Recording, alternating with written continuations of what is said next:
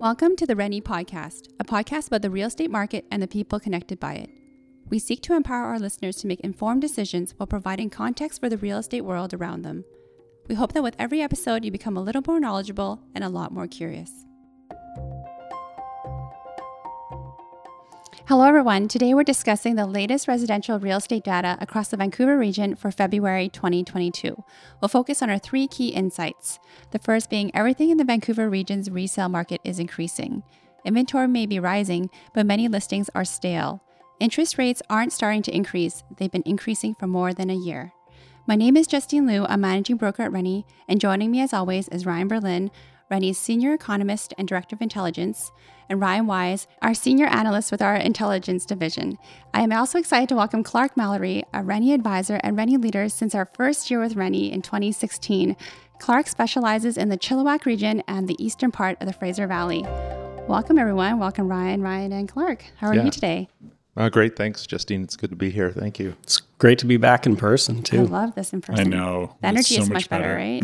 It is. Yeah. It really is. I've seen so many people with like a cat background on their Zoom meetings and stuff. So this is real. Like, Yeah. This, this feels oh. good. Yeah. it's hard to be serious and do a podcast with a cat background, right? It is. Yeah. Yeah. Yeah. I wouldn't be averse to cats being in the room with us right now. Ooh, I would have allergies. Hmm, okay. Yeah, it wouldn't go too well. No cats. All right. Um, so let's get into our first insight. Everything in the Vancouver region's resale market is increasing. So the stats show that sales, inventory, and prices were all up in February. So my question is for Ryan Wyse. We usually see market activity increase for January and February. Or is this just a typical seasonality or is there more at play here? Um, yeah, I'd say there is. So I think it's important, like you say, to talk about you know the typical seasonality. It's a very seasonal industry we all work in, um, and so you know spring is the busiest time of year. Things slow down a bit in the summer, pick back up in the fall, and then really slow down in the winter. Um, and so January to February is a time when we normally see market activity pick up. Um, but what we're talking about here is some pretty big increases, and I'd, I'd say it's a pretty busy February we saw last month. And so right across the board, there was a lot of activity that happened in February. Um, so starting with sales, sales were up over 5,000, um, which was the first time since November. 5,000 sales represents for our region a very busy month for sales activity. And when you factor in, of course, the backdrop of every single month, we talk about how inventory is still constrained. To do 5,000 sales against really constrained inventory is, is quite a busy month. Um, so those sales were down compared to last February. Last February, of course, was you know a, a bit of a torrid month. There was a really busy early 2021, um, but it was still 29% above the long run February average. So it was a very busy month for sales. And like you say, it wasn't just sales; it was prices and inventory as well. So we saw a lot of month to month price growth as well.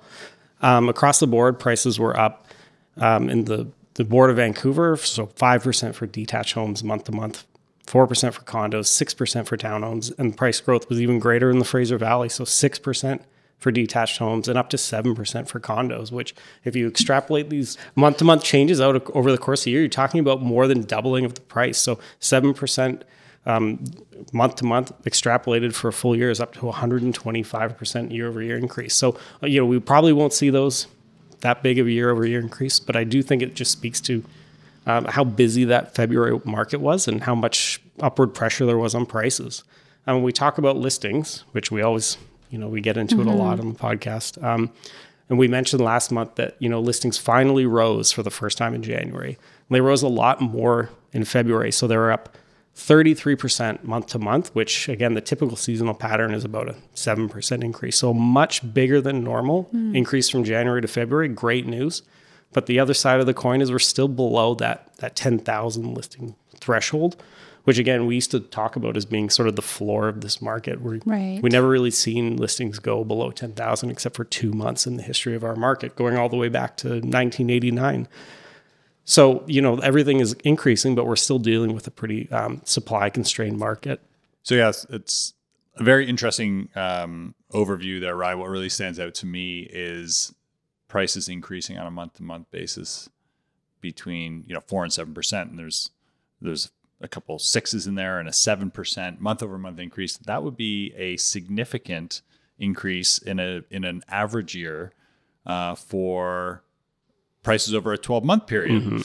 So yeah. I mean these are these are unsustainable price increases right now and a function of a lot of demand chasing uh, very limited supply. But I guess Clarke, for you, you know, we're talking about the Vancouver region, which technically speaking does not include Chilliwack, but functionally it's really all part of the same market. Are you seeing the same types of uh, characteristics and trends in Chilliwack as as Ryan has sort of described for the broader region? Uh, I would say yes. Generally, as a whole, uh, things are similar out at the eastern part of the valley than they would be here in the city. In February, we did see some like dramatic price increases. Uh, interestingly, though, when you look at that increase, uh, it seemed that a lot of properties, if they would get multiple offers, would get fewer offers. Uh, but there would be one offer that would like go shoot the moon and really like push that price up. Uh, and and I'm seeing that still that continuing that you know you're getting less of a dramatic over asking a bid than than mm-hmm. in the past. That's interesting. I wonder. I mean, oh, be interested to get your thoughts on why you think that's happening. Like, is there, uh, you know, is it is it because um, I'm going to use air quotes, but that Chilliwack is more affordable than other markets? So if you do have downsizers or people moving out of the more expensive parts of the region into like deeper into the valley, they're less sort of price sensitive. And so if they see a place they like, they're willing to just go for it. And as long, you know, there may not be multiple, you know, buyers like that for a for one property, but but what you're seeing is that there's there's there's one for many. Absolutely. You know, that's always been a bit of a bone of contention uh, for locals in, in Chilliwack. Um, hmm. Trying to compete with a buyer who's come from the city who you know, if, if your properties are worth 30% more and you have all that extra that you've been able to pull out of your home when you've sold it, then you come to Chilliwack and you're trying to compete with a local buyer. The local buyer really doesn't have much of a chance. Mm-hmm. And uh, we found, like I, I found, and my colleagues out there uh, would say that there's been quite a trend with the increase in the number of buyers that are not from Chilliwack.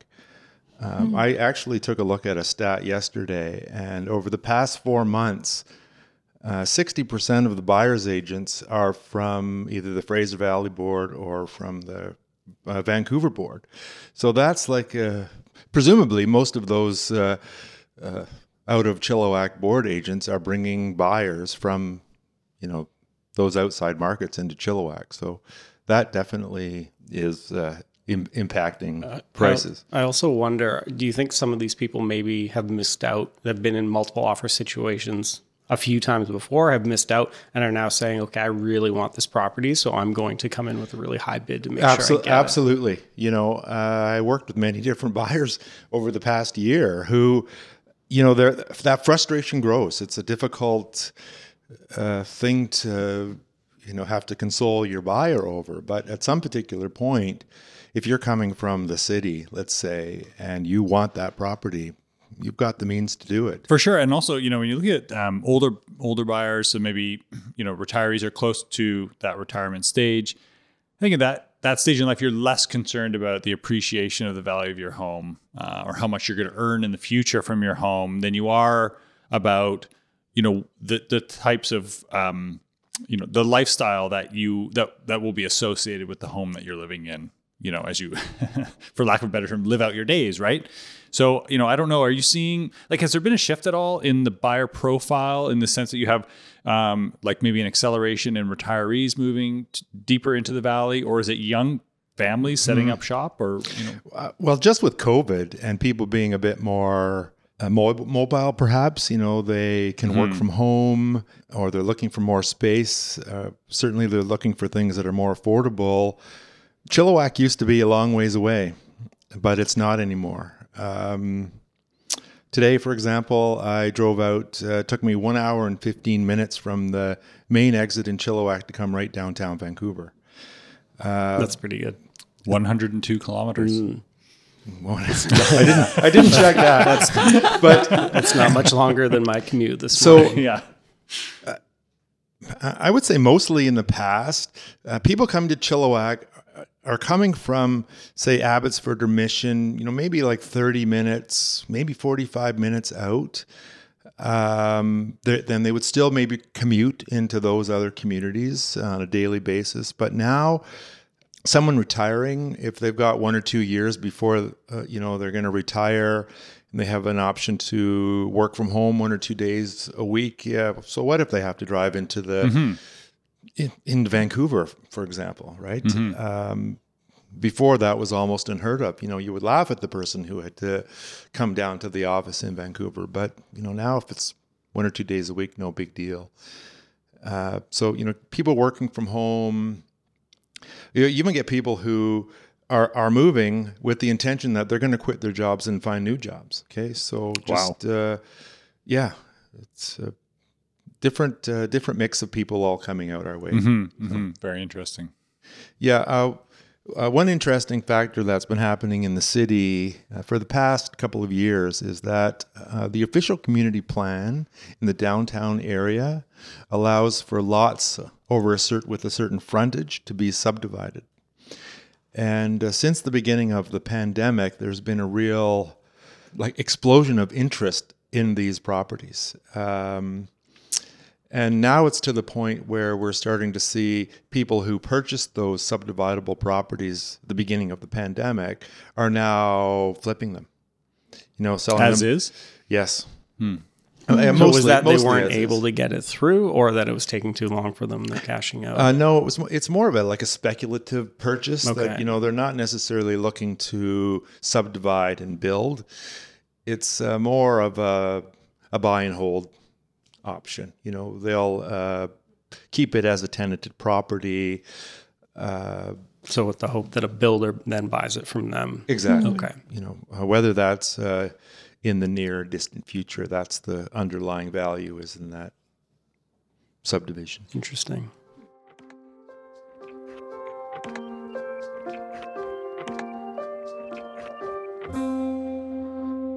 So that brings us to insight number two. Inventory may be rising, but many listings are stale. The stats show that one in five listings in Vancouver region have been on the market for more than 60 days. So Ryan Wyse, what are, you're saying is in essence that the top line inventory counts really, if anything, overstate the true available supply of homes. Yeah, definitely. So anytime we do sort of a deep dive on listings, we always find that there's you know only a percentage that's available to sort of the typical buyer. We did this a few months ago where we looked at listings by price point. We found a, a large number of listings are just priced so much higher than most you know the typical buyer could afford. Mm-hmm. Sure enough, when we look at days on market, we kind of see a similar pattern emerge, which is you know most listings have been on the market for less than two weeks. So we we took every listing that was on the market from last week and we said okay how long have they been on? And most have been on for less than two weeks. But uh, about 19% so over 1900 listings have been on the market for more than two months. So we're sort of calling these stale listings. Um, and when we sort of segment, okay, where are these listings and what product types are they? About half of those listings represent detached homes, or you know, they're classified as detached homes in the Board of Vancouver area. Right. Um, and so when you, so I went and looked at a number of these, and when you when you actually look at these listings, a lot of them aren't sort of move-in ready or, or turnkey listings. They're properties with that need a lot of work, or maybe they're you know just uh, tear downs for redevelopment, or even possible as part of land assembly. So because like sort of the current home is a is an older detached home, maybe it's tenanted, maybe it's vacant entirely. Um, they get classified on the MLS as, as a detached listing, but in essence, it's a, a redevelopment site. And so, if you kind of look through these, you'll see a lot of them are sort of not available to just to buy and move in, and instead, you know, you get these sort of this inflated value of listings. Um, and I think the other interesting thing, a lot of these actually will be zoned for uh, multifamily development. So we looked at some where they're sort of what they call RM11. So it's for a multifamily property. So there's an old house on it. Maybe it gets assembled with the property next door, gets knocked down, and townhomes go up, or duplexes, or fourplexes, or what have you. So not only is it not a true detached listing, but the next time that property comes up, it'll be a multifamily listing. So that detached stock, again, as we talked about it last month, that detached detached stock is declining. Um, and so when you, you know when you keep looking at this, you keep just seeing fewer and fewer available. Well, isn't it interesting that we're using the word stale? That there's actually stale inventory when mm-hmm. there's you know such a low level of inventory that's available. Yeah, it's like a yeah, it's like a tale of two listings. I mean, that's oversimplifying it, but you're right. There's this stuff that flies off the shelf in single digits days, and then on in multiple offers, and then there's the stuff that that sits there longer. I mean that it's a reflection of you know it's essentially this this goes back to that notion I think a little bit of of like in this market right now a house is a house is a house when we're talking about detached. I don't see a ton of differentiation within more local markets between a 5,000 square foot lot and 8,000 square foot lot, three bedrooms, four bedrooms. People see a house and they want a house. They want the Yeah. If it's got four walls and a roof. Yeah, yeah. yeah. If it's if it's if it's in their price wheel point, then it's a house. Period. I, I agree. Uh, interestingly, though, out in our end of things, uh, we've been finding that things are staying on the market a bit longer than we expected. So uh, I can probably tell you a dozen properties at least in the last couple of weeks that we're all expecting to get offers presented on a certain day, and there were no offers, which just wasn't heard of last year. And uh, all of a sudden, there's a switch from the majority of the properties being listed with a, an offer date mentioned with the listing to there's no offer date. The seller will look at an offer as they come in. So, uh, uh, I, for one, I'm going to be really interested just to monitor the days on market to see how it rolls out through the through this month. Yeah, I mean, do you have any sense for why why that's are prices getting to a point where you know buyers are not willing to jump in? Are they is there some hesitancy related to the broader market, maybe where interest rates are going, just general uncertainty? Like why do you think that's the case? Because that is that is not a narrative that I've heard repeated very often, if at all. Well, personally, I wonder like at some point the prices almost can't keep going up. Okay, For sure. you, you, how can uh, the same townhouse that sold last week for X be worth X plus $100,000 two weeks later? It doesn't make any sense.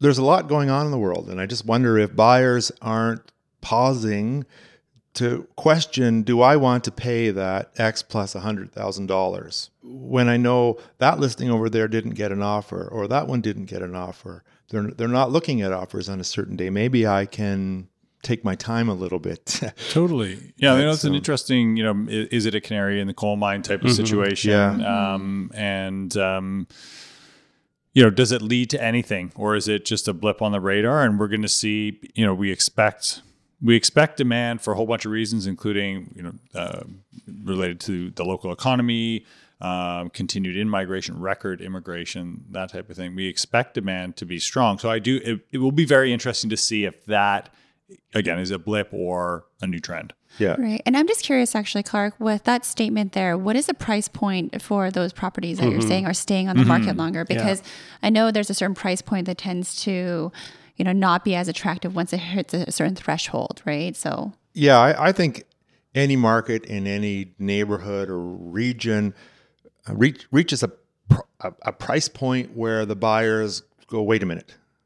Uh, townhouses, in particular in the Chilliwack area, uh, inventory has been quite low, and the sales to listing ratios have been like over 100%, I Yep. think, Ryan. So, you know, everything has been Yeah. flying off the shelves. And condos too, I might add. Yeah. So, uh, so townhouses uh, for us, uh, a decent townhouse you can find in the seven to eight hundred thousand dollar range. Okay, that'll get you seventeen hundred to two thousand square feet, maybe a little bit more. Nice three or four bedroom home. Maybe you'll have a nice view, a nice little yard. Nice. Uh, but we've seen, like in in January, uh, where there were a few listings listed towards the higher end of that, seven seventy nine, seven ninety nine, go for nine fifty or nine thirty, which were like, wow. Uh, and sellers, I, I believe, are really questioning, what do I do with my price?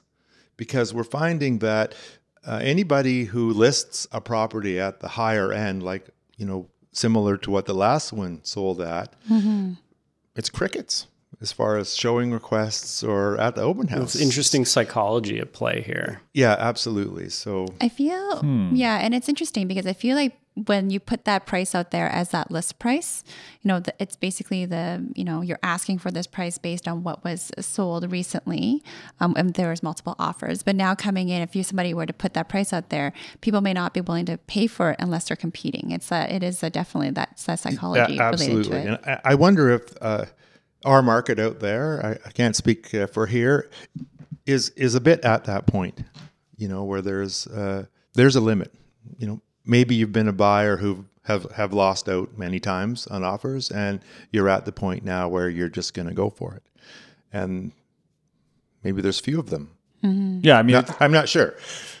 Time will tell. for sure. I mean, at the end of the day, for any any one home, it only takes one buyer, right? It only takes So- one. It- yeah, exactly. We just need the one offer. Yeah. Just need the uh, one decent offer. Yeah, but it's true that you know I think I think we are you know this is an unscientific uh, and not corroborated by any underlying uh, quantitative forecast, but uh, perspective. But I, I totally agree with you in principle that you know prices do have they sort of they go through periods of increase and stagnation, and sometimes a bit of an adjustment downwards, and then they go through another period of increase, and sort of it moves up in that way. It doesn't tend to be linear or exponential over very very long periods of time with just these continued unabated increases. And I think when I look at different submarkets within this region, I get the sense that we're probably this is my again this is my my feeling is we're sort of hitting some um, some some pricing thresholds. It doesn't mean that there'll be less activity. I think I, I can imagine a world as we look through the rest of the year where prices stagnate a little bit. Um, I don't expect them to quote unquote correct because I don't necessarily think they're incorrect, but I do I can see them that increase that rate of increase definitely slowing, but with underlying activity remaining pretty strong. Yeah, I agree. A lot of transactions we, still we happening. shouldn't expect to see 6% a month increases. Well, it simply can't be No, maintained. no. And to your point about thresholds, uh, to go back to the benchmark prices uh, in the Board of Vancouver, they just hit.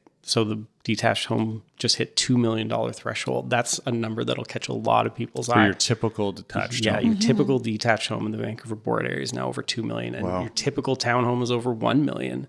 Mm-hmm. I've been seeing some pretty crazy new listings pop up. You know, something that's you're looking at it and you're thinking, wow, this this piece of property is and this property, this house on top of it is not good. You know, I don't know why anybody would want to live there in general, even for half the price, but are, are asking close to two million dollars for it. Mm-hmm. Right. And you're thinking like, what? But I mean Close to 2 million for that dirt. And you know, the sellers are thinking, I mean, now's the time. If you want cash out, now is Yeah. Yeah, you know the other thing- somebody might be willing.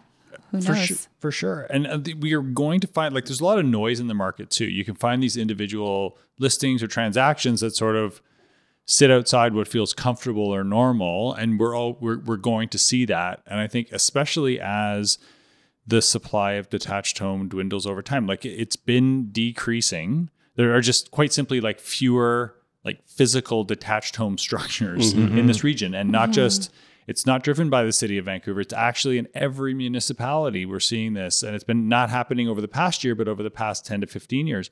And it will continue in the future. So there will be more, you know, relatively speaking, more demand chasing even less supply as we go forward. So, you know, long term detached property prices, I can see going quite a bit higher. There'll be a lot mm-hmm. fewer of them. Yes, But I but they've accelerated so much in, in Yeah. the in the recent past that I, you know, I think that there's a bit of bit of fatigue and a sort of like uh, this this this idea of sort of hitting the hitting the brakes a bit Yeah. for many buyers. to what you said, Justine, you know, I, I see the mediocre ones where people see that price and go, wow, like that's a lot to pay for that property, as opposed to um, a nicer home that would be more desirable. Like the, the more, de- the desirable ones will sell. And uh, I think the ones that perhaps have more likelihood to become stale will be the ones where people have that, the feeling they can see that, yeah, that, that price doesn't, that's too much to pay.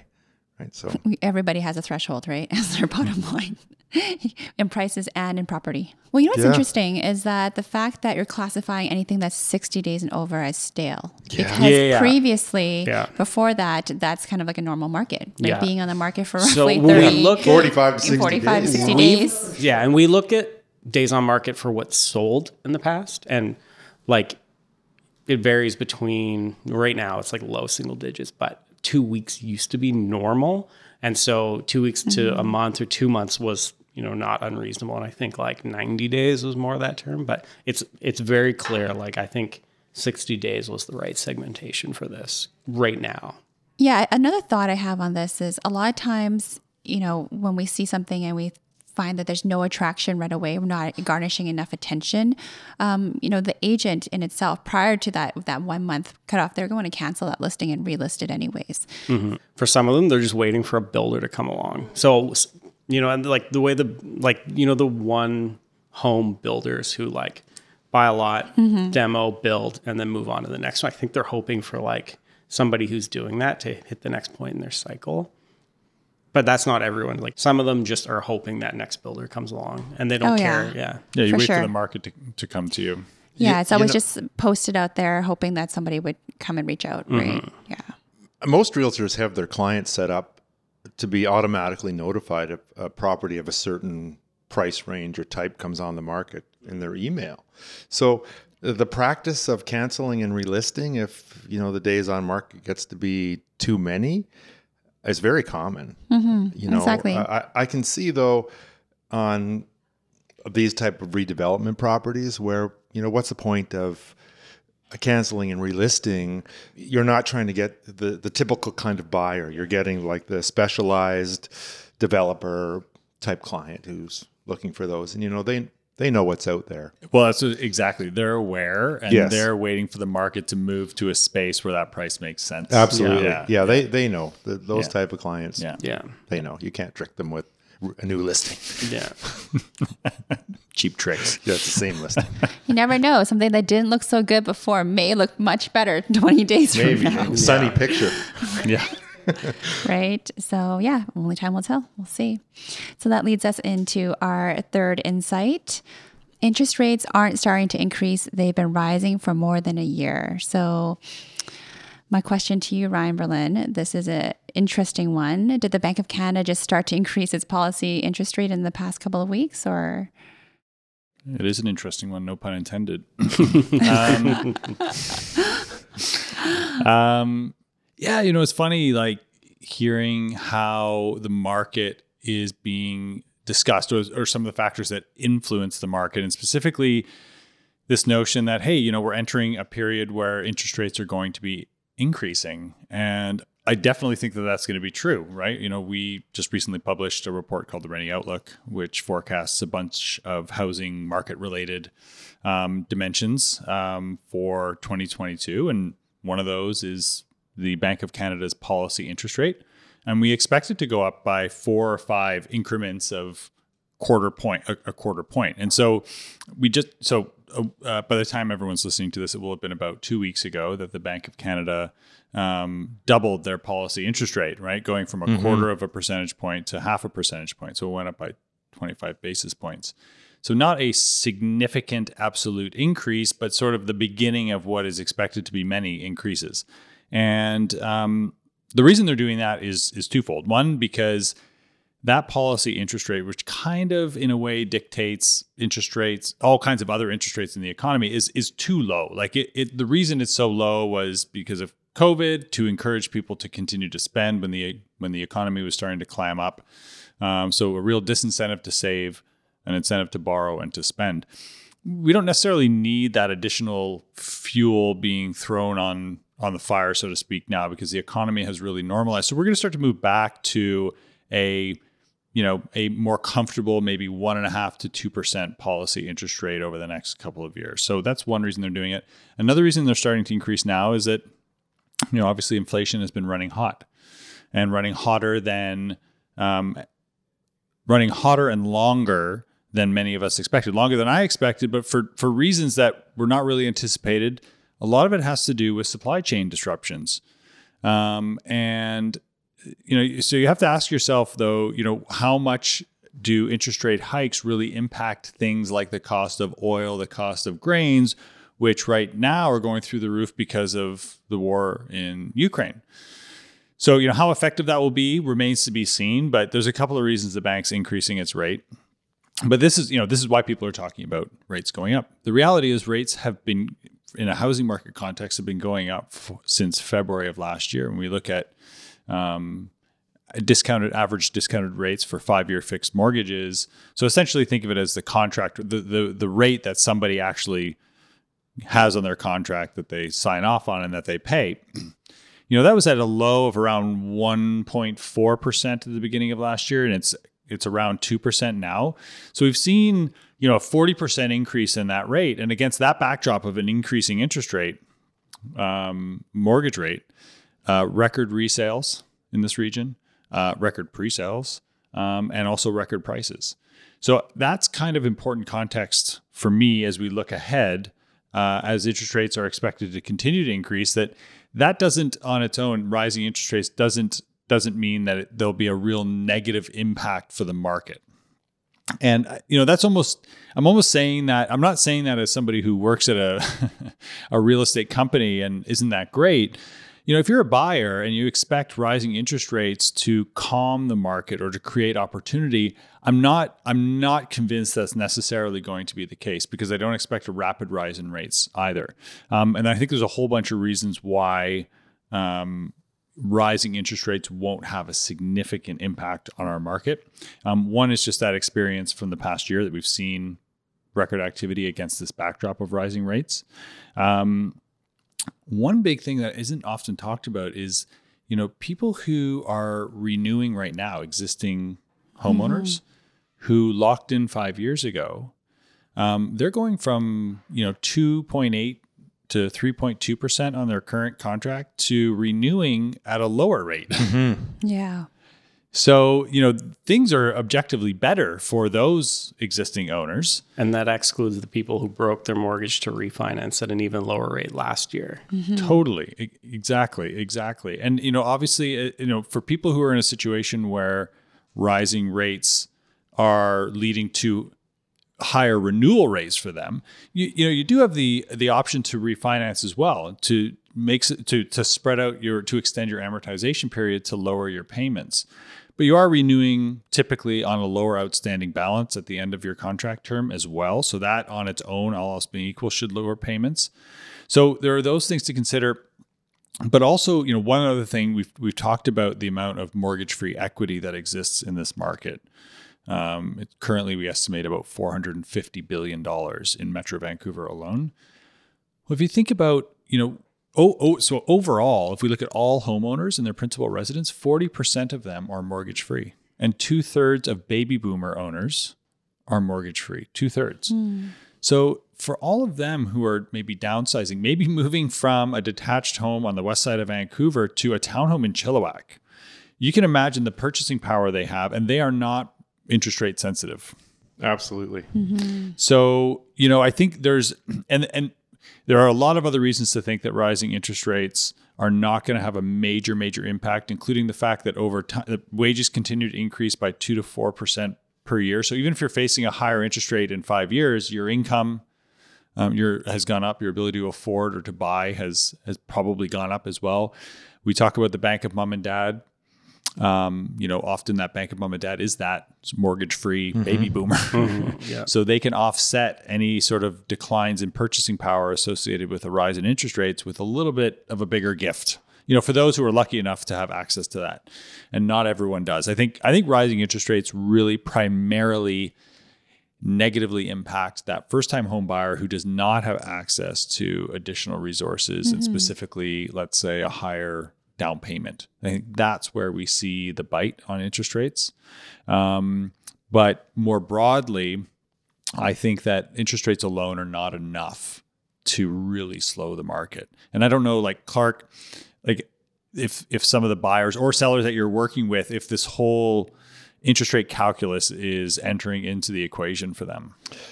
Not so much. Uh, if you already have an existing mortgage, like you're saying, it's it's it's not on your radar right? Uh, it, in my opinion, it's the first time buyers. It's the ones who've been chasing the market, trying to get in. They've been pre-approved for a mortgage of X uh, for a certain number of days at a certain rate. And uh, you know, if they're not successful in purchasing a property within that time frame, they're watching rates because that just mm-hmm. diminishes their purchasing power a little bit. So I, I agree, Ryan. I don't think that this slight increase is going to come anywhere near making any impact. But it is tough. And we've talked about the share of first time buyers has decreased in this market of late. So the total number of sales for first time buyers was up last year, but the share of purchases was down. Mm-hmm. So in this rising rate environment, if they're the ones sort of disproportionately affected, that share could drop even more in 2022. Absolutely, absolutely. And we know that you know we've we've I think we've discussed it on this podcast before that if you sort of perform one of those uh, ceteris paribus is scenarios, as economists like to say, that the all else being equal scenario where um, you know so let's say for a first time home buyer they have a certain income level, uh, a certain down payment that they're working with, a quarter of a point of uh, increase in their borrowing costs and the interest rate that they're facing will reduce their purchasing power by just over two percent. So there, I mean, there is an impact there um, mathematically. Um, and you know, over the course of the year, if we do see four to five increases, then yeah, you're talking about eventually that starts to stack up uh, and amounts to you know it could be a ten to twelve percent reduction in purchasing power for that first time for that first time home buyer. But you know where it stands right now, um, and and from where we're looking at forward, we expect these the rate increases, at least from the Bank of Canada, to be quite measured and intentional, because you know part of their mandate really is to provide some stability to our currency in Canada, and that means providing stability to the economy. Two thirds of people in Canada are homeowners, and so anything, any decision they make that really negatively impacts the housing market is going to have a knock-on effect for the broader economy. So, mm-hmm. so I think we should expect. I my personal feeling is actually we're probably going to come in with fewer increases in the next year than we previously anticipated. Um, part of it is the economic uncertainty that's caused by the war in Ukraine. Um, yeah, it could wrap up with a ceasefire tomorrow, and we can we can move forward, um, or it could expand and have broader economic consequences for us. So that's the uncertainty that sort of needs to be um, sorted out. Sir Ryan, just quickly, I want to ask when you're at, talking about the baby boomers being mortgage free, right? So the mortgage aspect of things, does that count into the line of credit as well, or just mortgage in itself? That's a very good question. So when I use the term mortgage free, I mean it in its literal sense relating to the mortgage. So they may have a, um, a line of credit tied to their home, so a HELOC. Um, And then the data that we use to estimate uh, mortgage free incidents comes from the census. So it's really it, it's a question that you answer if, if you're asked in the census form, are you mortgage free? You know, how do you interpret that? Is it I have no debt related to my house, or is I literally do not have a mortgage? So the best the best that we can ascertain, not knowing those details, is that it's people without a mortgage. So it's possible that they also have uh, a HELOC that they're drawing on. yeah. Okay. All right. All right. Thanks for answering that question.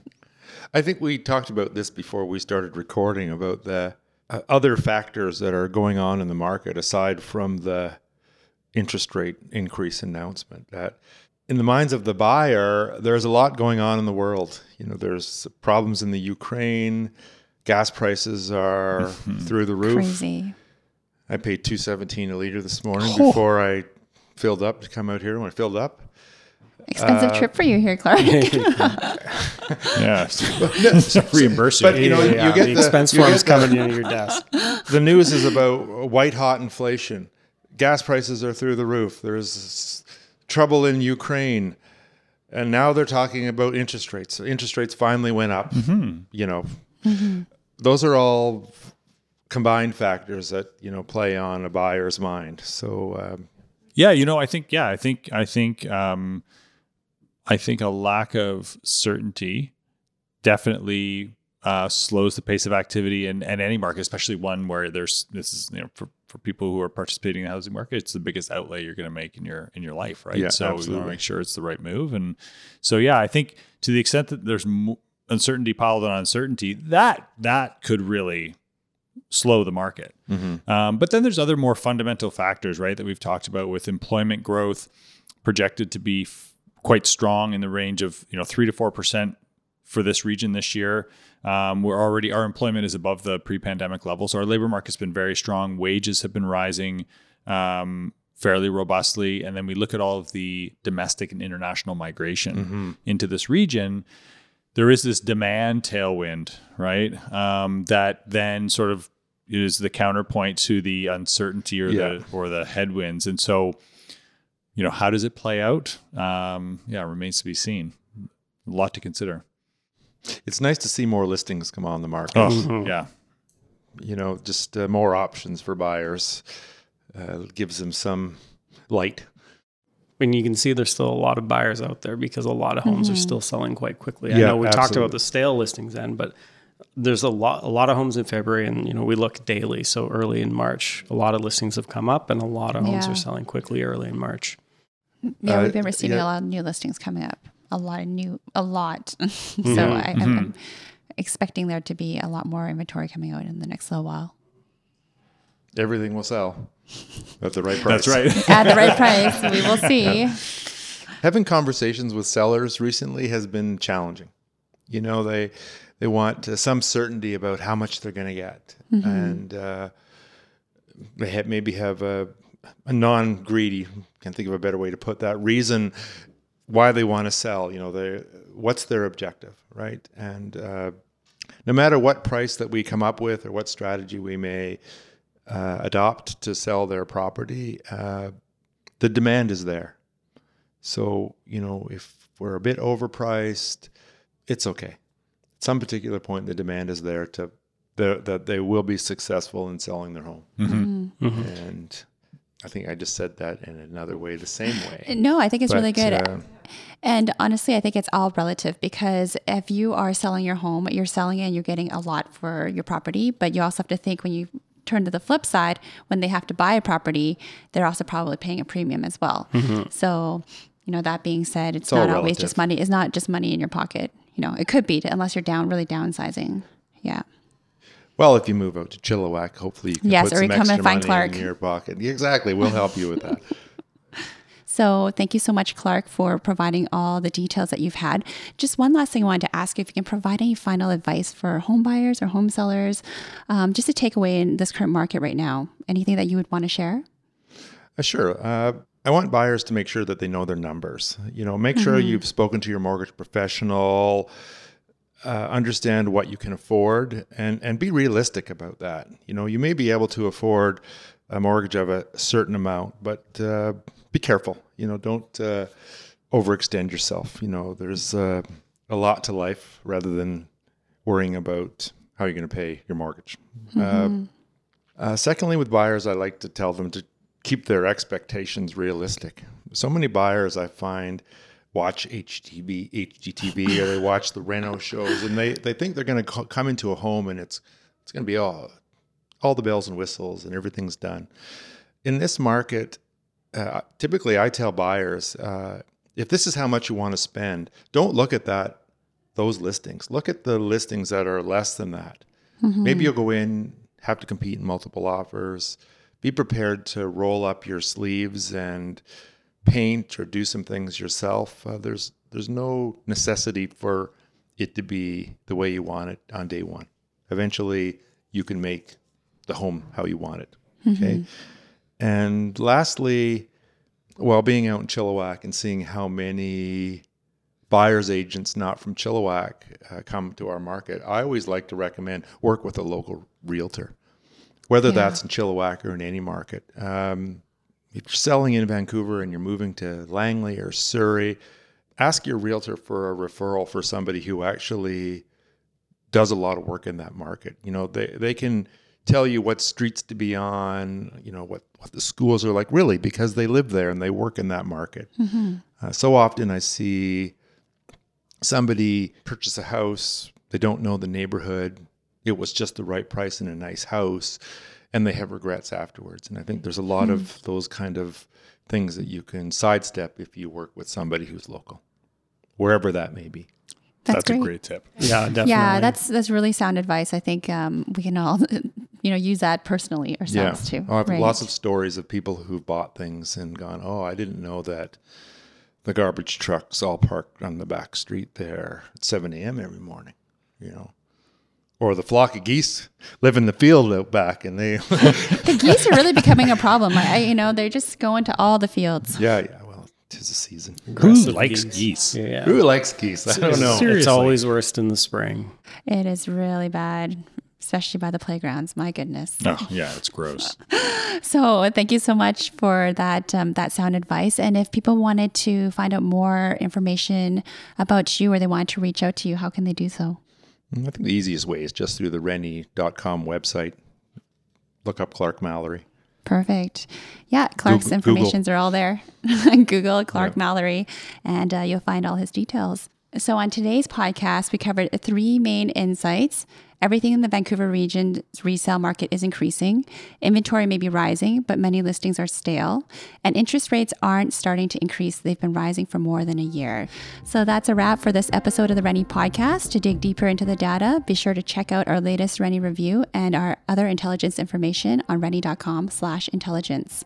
Be the first to receive this information straight to your inbox. Register for intelligence updates. Clarke, thank you so much for joining us today. We really appreciate your time and your lengthy and expensive drive down here. Oh, yeah, okay. Well worth it. I get to be in a room with real people. So that's awesome. That is very true. And we Yeah, enjoyed thank your you for company as well. me. Thank you, Ryan Berlin, Ryan Wyse. Always a pleasure. And uh, look Justin. forward to Yeah, our next thanks session. so much. Awesome. Thanks, Clarke. Thank yeah, you're you. welcome, guys. Happy to be here.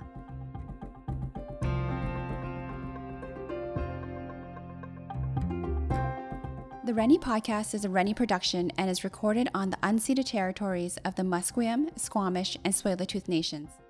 Thank you for joining us. If you'd like to learn more, all resources mentioned in the episode can be found on rennie.com.